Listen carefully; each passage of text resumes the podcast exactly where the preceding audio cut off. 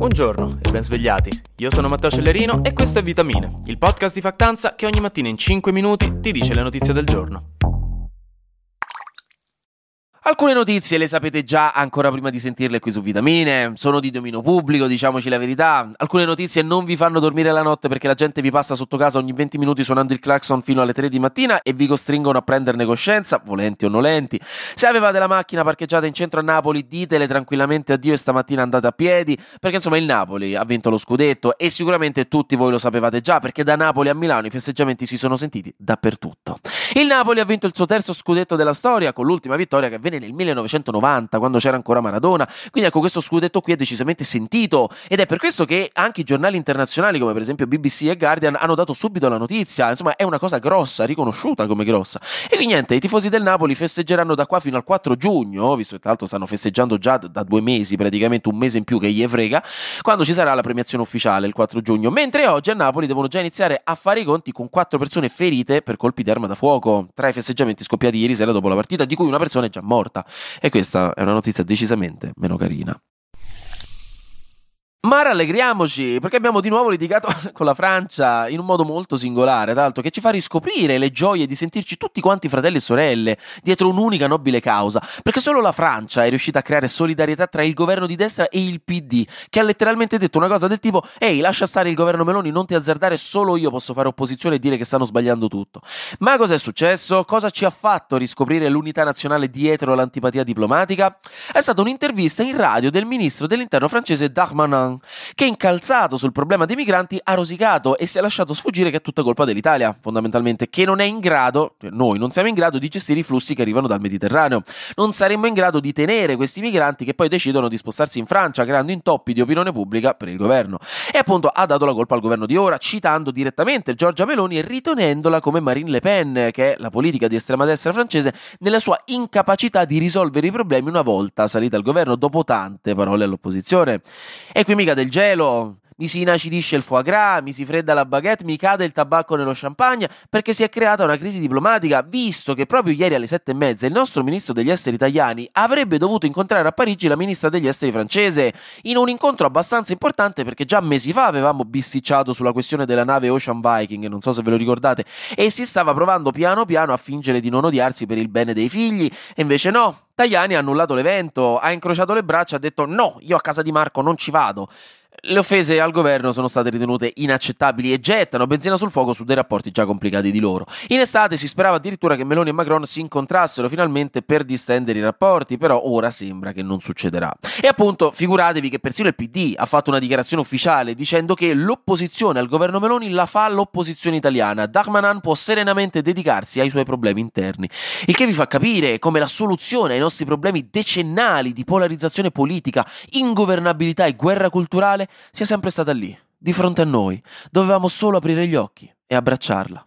Era la Francia. E ora, carrellata di...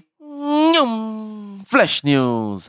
I Proud Boys, quei ragazzi di estrema destra statunitense così fieri del loro paese e della loro appartenenza alla democrazia americana da ordire un letterale colpo di Stato contro il loro stesso governo il 6 gennaio 2021 a Capitol Hill, sono finalmente stati giudicati colpevoli proprio di questo, cioè di cospirazione sediziosa per quanto fatto quel giorno da un tribunale di Washington. Nello specifico, per ora quattro membri dei Proud Boys sono stati finalmente giudicati. Poi il prezzo dell'oro è salito e questo voglio regalarvelo come uno di quegli argomenti di conversazioni inutili da tirare fuori dal barbiere o in ufficio o in università per fingere di essere persone adulte e mature e interessate al mondo di oggi. Mm, sì, il prezzo dell'oro è salito, mm, i mercati, l'economia. Quindi niente, il suo valore ha raggiunto i 2051,70 dollari all'oncia, che tanto manco sappiamo quant'è, chi lo sa cos'è un'oncia. L'importante è il concetto, è il pensiero, è la consapevolezza che ora la collanina di nonna, se gliela rubate e la vendete, ci fate più soldi per i gin tonic. Non c'è di che, poi fatemi sapere se funziona sta cosa. In Ucraina un drone è stato abbattuto ieri sera proprio sopra il palazzo presidenziale di Zelensky, solo qualche giorno dopo l'accusa di Mosca di aver lanciato dei droni sul Cremlino. Ma non vi preoccupate, miei piccoli amici ansiogeni dall'altro capo delle cuffie. Turns out che è stato abbattuto dagli ucraini stessi perché il drone aveva perso il controllo, quindi per evitare danni lo hanno distrutto. Proprio spaventato, eh. Domani ci sarà infine l'incoronazione di Re Carlo III a Londra, per cui c'è fermento nell'area britannica e secondo una stima l'incoronazione costerà una stima aneddotica, e l'incoronazione costerà 2 euro a persona nel Regno Unito. Quindi mi piace immaginare che qualcuno del governo inizi a passare per le strade di tutta la Gran Bretagna con una scatola chiedendo una colletta a tutti quanti prima che se ne vadano perché si è scocciato di anticipare sempre i soldi a tutti, regà, ci rimette sempre lui. Infine è cominciata ieri la pubblicazione degli elenchi dei nomi nomi dei presidenti di commissione per la maturità di quest'anno, che inizierà, vi ricordo, il 21 giugno. Link in caption per avere i nomi, regione per regione. E se la vittoria del Napoli vi ha messo in ipertensione papà, che voi glielo dite sempre che si deve calmare, che poi gli vengono i giramenti di testa, vorrete sapere cosa dice la rivista Nature Medicine sul tema, specialmente sul tema sale.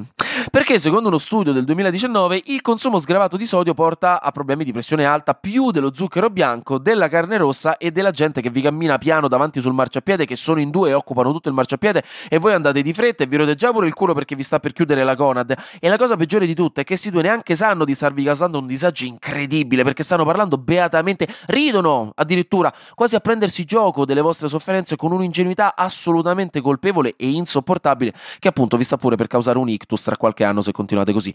Quindi, cosa fare per evitare che troppo sale vi alzi la pressione? Abbassarla con il sale iposodico, cioè un sostituto del sale arricchito di potassio che invece abbassa la pressione nonché il rischio di ictus e infarti, specialmente tra gli over 55 e questo lo dice la scienza, appunto un articolo uscito su Nature Medicine. Quindi insomma, fate sentire vitamina papà, che, che dire, perché comunque questo sale iposodico può aiutare, ma va consumato sotto prescrizione medica per scopi terapeutici, eh? questo bisogna assolutamente specificarlo, quindi sentite il medico nel caso. Altri consigli in generale, che oggi troviamo sul Corriere della Sera, sono quelli di mangiare meno salato, uno dice grazie, grazielle, grazie, però con gradualità, perché se uno è abituato a mangiare salato e poi boom, passa allo sciapo, tipo il pane che mangiano in Toscana che rega con tutto il bene, eh? però comunque, se uno passa allo sciapo così immediatamente, d'amblè, ecco che poi senza neanche accorgersene comincia ad aggiungere il sale pure sulla cheesecake, perché dice accidenti, sta roba non è salata abbastanza, quindi serve gradualità. Un'altra cosa che ha senso fare chiaramente è mangiare meno cibi ultraprocessati, tipo le croccantelle delle macchinette, che regalo so che sono la cosa più buona del mondo, soprattutto alle 11 di mattina dopo tre ore di lezione senza neanche aver fatto colazione che state a stirare, però non fa bene, sono pieni di sale sti snack. E poi ha senso usare roba acida nei piatti, sempre qua dice il Corriere, perché l'acidità, tipo l'aceto, i pomodori, il succo di limone, eccetera, eccetera, fa risaltare il salato. Quindi potete usarne di meno, ma risulta sempre salato uguale, quindi vi abituate a mangiare meno sale, se serve. E così si chiude la rubrica di cucina non richiesta di vitamine. Pensavo di fare una cosa nuova una volta ogni tanto. Così. E infine, se questa mattina state ascoltando vitamine con decisamente troppo poco sonno in corpo e decisamente ancora troppo alcol in corpo, vuol dire che ieri sera o stavate festeggiando il Napoli oppure stavate ai Factanza Awards. E quindi volevo ringraziare tutti quanti e tutte quante perché insomma siete venuti. Voglio ancora fare i complimenti a tutti e tutte le vincitrici eh, di questi Factanza Awards che sono stati insomma una figata. Eh, mi, mi sono divertito da morire. Spero sia stato lo stesso anche per voi. La vibe era veramente molto fica e molto bella.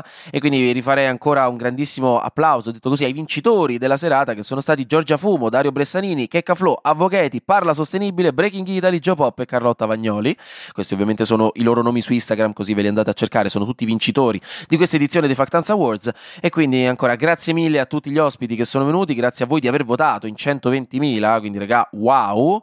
E niente, veramente una figata. Grazie mille, bello. E per il resto, anche oggi, grazie per aver ascoltato. Vitamine. Noi ci sentiamo lunedì perché sarà successo di sicuro qualcosa di nuovo e io avrò ancora qualcos'altro da dirvi. Buona giornata e buon weekend.